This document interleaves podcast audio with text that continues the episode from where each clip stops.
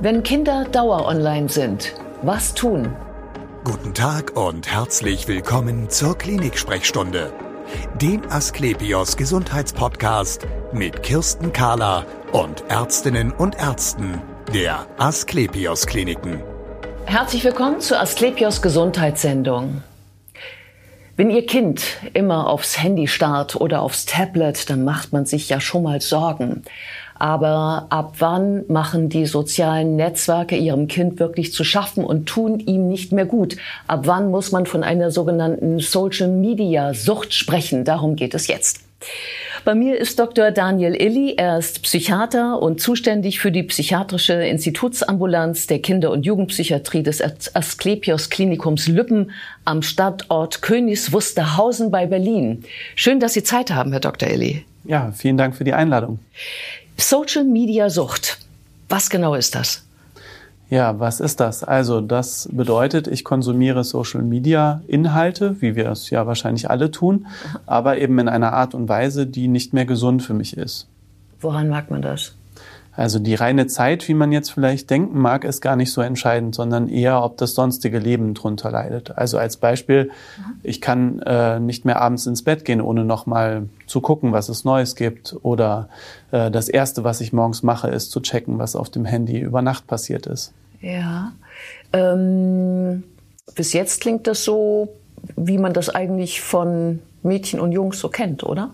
Ja, das ist ein ganz wichtiger Punkt. Ne? Wo fängt sozusagen das Pathologische an? Wo hört die Normalität auf? Und da gibt es keine klare Grenze.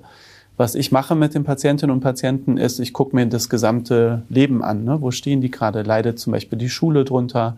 Wünschen die sich zum Beispiel eigentlich weniger Zeit am Handy zu verbringen, sind zum Beispiel erschrocken, wie hoch ihr Konsum ist, mhm. ähm, haben sich im Sportverein abgemeldet, wünschen sich mehr reale äh, soziale Kontakte. All das sind Hinweise, denen wir dann nachgehen. Ja. W ähm, wer kommt da zu Ihnen? Sind das die Jugendlichen selber oder sind das die Eltern? Es sind in den überwiegenden Fällen die Eltern, die sich große Sorgen machen. Ja. Ähm, das Ganze ging los mit einer Sprechstunde für Computerspielabhängige, meistens Jungs. Ja. Da waren die Eltern dann meist sehr hinterher, weil sie sich eben Sorgen machen, was die, ihre Kinder da spielen. Und bei den Mädchen ist es häufig leider so, dass die sozial Erwünschter eben konsumieren. Also der Junge, der am Computer Menschen tötet, wird eher vorgestellt als das Mädchen, das nur chattet. Mhm. Abhängig können aber beide sein. Ja, dann sprechen wir mal weiter über die Mädchen, ähm, weil da ja vielleicht ein größerer verdeckter Bedarf äh, vorherrscht. Ähm, Social Media Sucht bei Mädchen, was konsumieren die denn dann da so? Also das ändert sich natürlich auch immer, aber es zeigt sich so in den letzten Jahren relativ konstant, dass es vor allem die Plattform Instagram ist. Ähm, weitere Beispiele sind TikTok oder mhm. Snapchat, was aber gerade so ein bisschen an Bedeutung verliert. Ja, und ähm, Sie sagen, also entscheidend ist der Leidensdruck. Ähm, was leidet? Also wenn man sich so ein Mädchen so vor Augen führt, im schlimmsten Fall, was ist das? Ja, Im schlimmsten Fall schafft es das Mädchen eben nicht mehr, den Alltag ohne das Smartphone zu bestreiten. Also ich stelle immer eine ganz, äh, ganz gute Frage, ne? was passiert, wenn du morgens dein Handy verlierst? Ne? Würdest du trotzdem es zur Schule schaffen, würdest deinen Alltag bestreiten können? Und manche können diese Frage nicht mehr mit, äh, mit Ja beantworten. Aber nicht deshalb, weil, weil der Busfahrplan in der App da drin ist irgendwo, sondern weil die das Gefühl haben, sonst aus der Zeit zu fallen oder aus dem Leben zu fallen? Genau, sie halten diesen großen Druck nicht aus, zum Beispiel in der Pause nicht aufs Handy schauen zu können und sich zu informieren, was es für Neues äh, gibt in den sozialen Netzwerken. Ja, und das hat ähm, Folgen für Leistungen in der Schule? Ja, häufig sind die Gedanken dann nicht ähm, im, im, Schulunterricht bei der Tafel, sondern eben beim Handy. Ne? Was passiert da gerade? Ähm, die Zeit, die man in der Realität verlebt, wird als nicht wertig erlebt. Ne? Also man fokussiert seinen Alltag auf den Konsum von solchen Medien. Mhm. Und was machen dann die Eltern? Die Eltern, wenn sie denn das Problem dann sehen, ne, das ist das große Problem, da überhaupt erstmal hinzugucken, ähm, die machen sich dann Sorgen. Ne? Vielleicht gab es auch schon Vorfälle wie Cybergrooming, dass man irgendwie dubiose Nachrichten bekommen hat. Ähm, Eltern informieren sich dann, hören zum Beispiel von Schlankheitswahn, Körperbildern, die da suggeriert werden durch soziale Netzwerke und kommen eben zu mir vor allem mit sehr, sehr vielen Sorgen. Ja, genau. Also das, ähm, die Gefahren, die dahinter stecken. Also wir ähm, hatten ja schon gesprochen über ähm, Schule vernachlässigen, vielleicht äh, die Berufsausbildung vernachlässigen, keine Freunde haben ähm, oder ähm, einen falschen Blick bekommen auf ähm, auf Körperlichkeit, also Schlankheitswahn oder Körperbildverschiebung. Ähm, aber da gibt es ja auch noch ganz andere Gefahren, die, äh, die, die, die auch auf einen zukommen, was Sie jetzt gerade angesprochen haben. Ja. Pornografie zum Beispiel? Zum Beispiel, ja. Also ich finde es häufig sehr erschreckend, wie gering die Medienkompetenz bei vielen Familien ist. Ich habe oft den Eindruck, dass Kinder sich da so ein bisschen selbst überlassen werden, was sie im digitalen Raum so machen während wir zum Beispiel einem Kind ganz klare Verhaltensregeln geben für das reale Leben, ne? zum Beispiel geh nicht mit Fremden mit, äh, akzeptiere keine Geschenke etc., findet das online oft nicht statt. Mhm. Und der erste Schritt ist dann vielleicht mit der Familie gemeinsam auch kritisch auf den eigenen Medienkonsum, auch den der Eltern zu gucken. Ja, genau. Also wir sprechen ja gleich noch über das Therapieangebot, das Sie haben. Ähm, aber viele werden sich natürlich auch vorweg fragen, wann habe ich den Kontakt zu meinem Kind verloren oder ist es nicht ganz normal und das Kind soll doch selber eigentlich groß werden und die Eltern sollen sich doch gar nicht einmischen und da werden sich ja viele Eltern auch die Frage stellen. Also wie würden Sie denn worauf käme es denn für Sie an, wenn Sie Vater wären von halbwüchsigen Kindern? Hm. Also hier ist ganz wichtig zu sagen, es geht mir nicht darum, dass die Eltern das Handy kontrollieren oder die privaten Nachrichten der Kinder lesen. Auch das hat man immer wieder mal und das ist natürlich sehr schädlich, weil das Kind natürlich auch seinen eigenen privaten Raum braucht ja, und mit den Freundinnen schreiben möchte, ohne dass die Eltern die Nachrichten lesen. Aber es ist ganz wichtig zu wissen, an welchen Punkten man sich vielleicht an die Eltern wendet. Also zum Beispiel, wenn man äh, Anfragen bekommen hat, äh, Fotos zu schicken im Bikini oder in Unterwäsche oder sowas. Mhm. Und häufig haben die Kinder dann nicht den Zugang zu den Eltern, über solche Themen zu sprechen.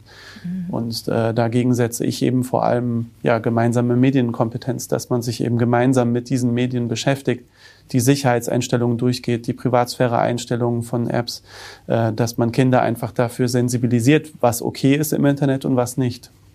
Ja, das hört sich so gut an, wenn Sie das so sagen. Wahrscheinlich ähm, sind meine Kinder viel kompetenter im Umgang mit dem Handy als ich unter Umständen. Und die sagen, warum soll ich dir das Ganze jetzt erklären? Also wie schaffe ich das denn als Eltern, niederschwellig zu bleiben, beiläufig zu bleiben und es trotzdem zu erfahren, was passiert.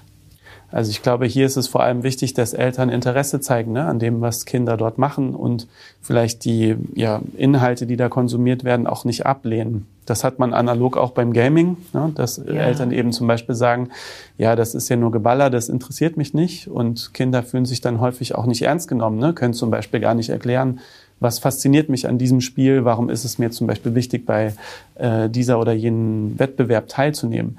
Und indem Eltern einfach äh, symbolisieren, ich habe dann ein offenes Ohr für, ne? ich gucke mir das mal an. Es ist vielleicht nicht meins, ich kann es nicht bedienen, ich verstehe auch nicht den Sinn von diesem oder jenem Video auf dieser oder jener Plattform, aber ich gehe erstmal wertfrei, so äh, wertoffen darauf zu und gucke mir das an, was du da machst. Mhm. Und dann können Kinder, die vielfach natürlich sehr viel mehr Expertinnen und Experten sind als dass die Eltern das denen auch ganz gut vermitteln. Ja, das heißt also, dass man ähm, zum Beispiel bei einem gemeinsamen Essen irgendwann einmal in der Woche vielleicht, äh, so wie man früher gesagt hat, und wie läuft's in der Schule?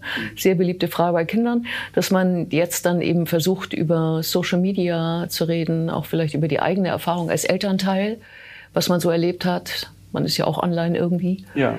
So, und auf diese Art und Weise eben auch die Kinder dazu bringt, über sich zu reden in dem Zusammenhang? Genau, also ich ja. nehme da immer ganz gerne den Sonntag, ne, wo die Familien sagen wir mal, ein Frühstück oder sowas machen oder zumindest ein gemeinsames Essen.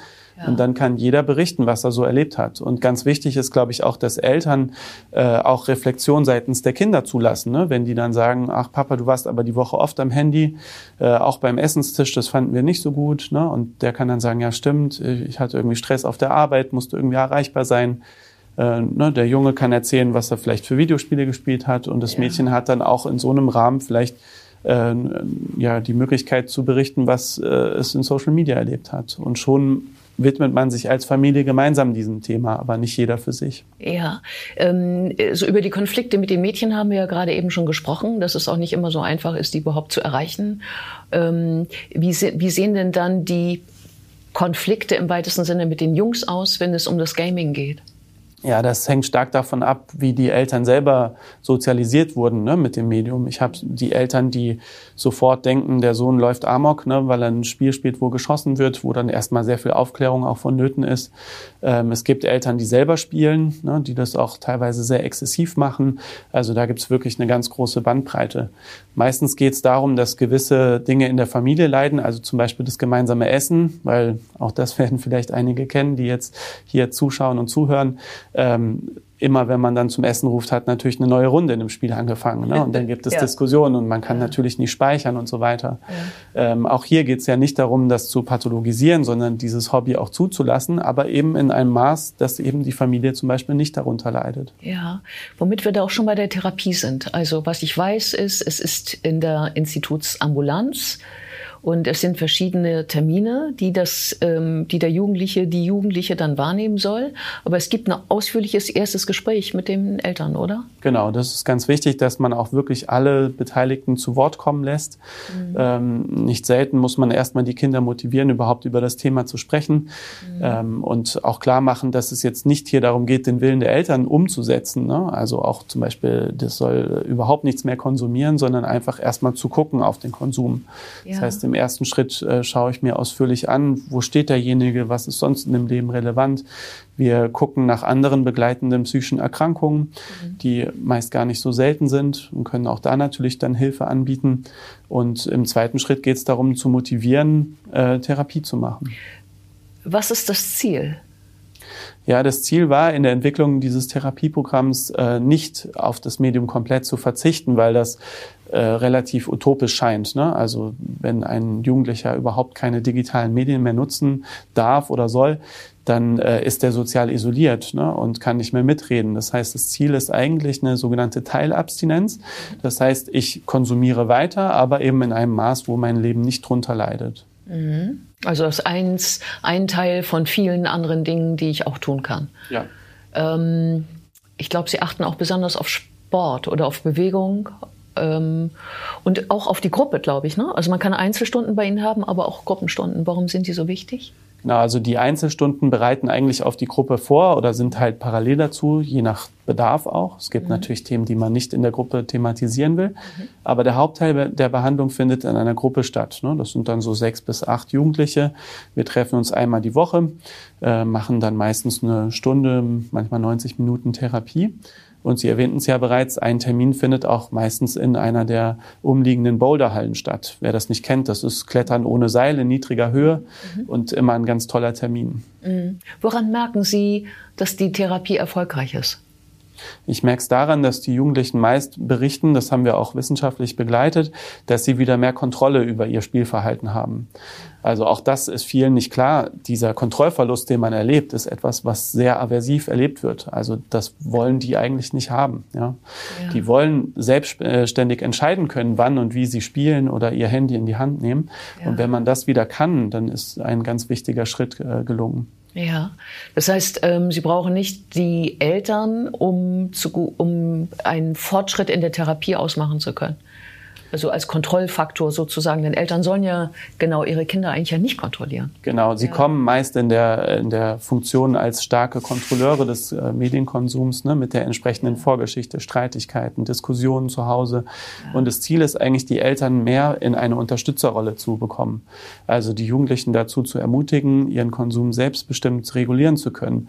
Dazu kann es manchmal sinnvoll sein, die Eltern einzubeziehen, ne, zum Beispiel am Anfang, wenn die das nicht schaffen, abends das Handy wegzulegen, dann können die Eltern es für die Jugendlichen verwahren. Aber das Ziel ist eigentlich, dass die Jugendlichen das auch ohne die Eltern hinbekommen. Vielen Dank für das interessante Gespräch. Danke Ihnen. Und wir sehen uns wieder auf www.astlepios.com, auf Facebook und auf YouTube oder im nächsten Podcast. Werden Sie gesund.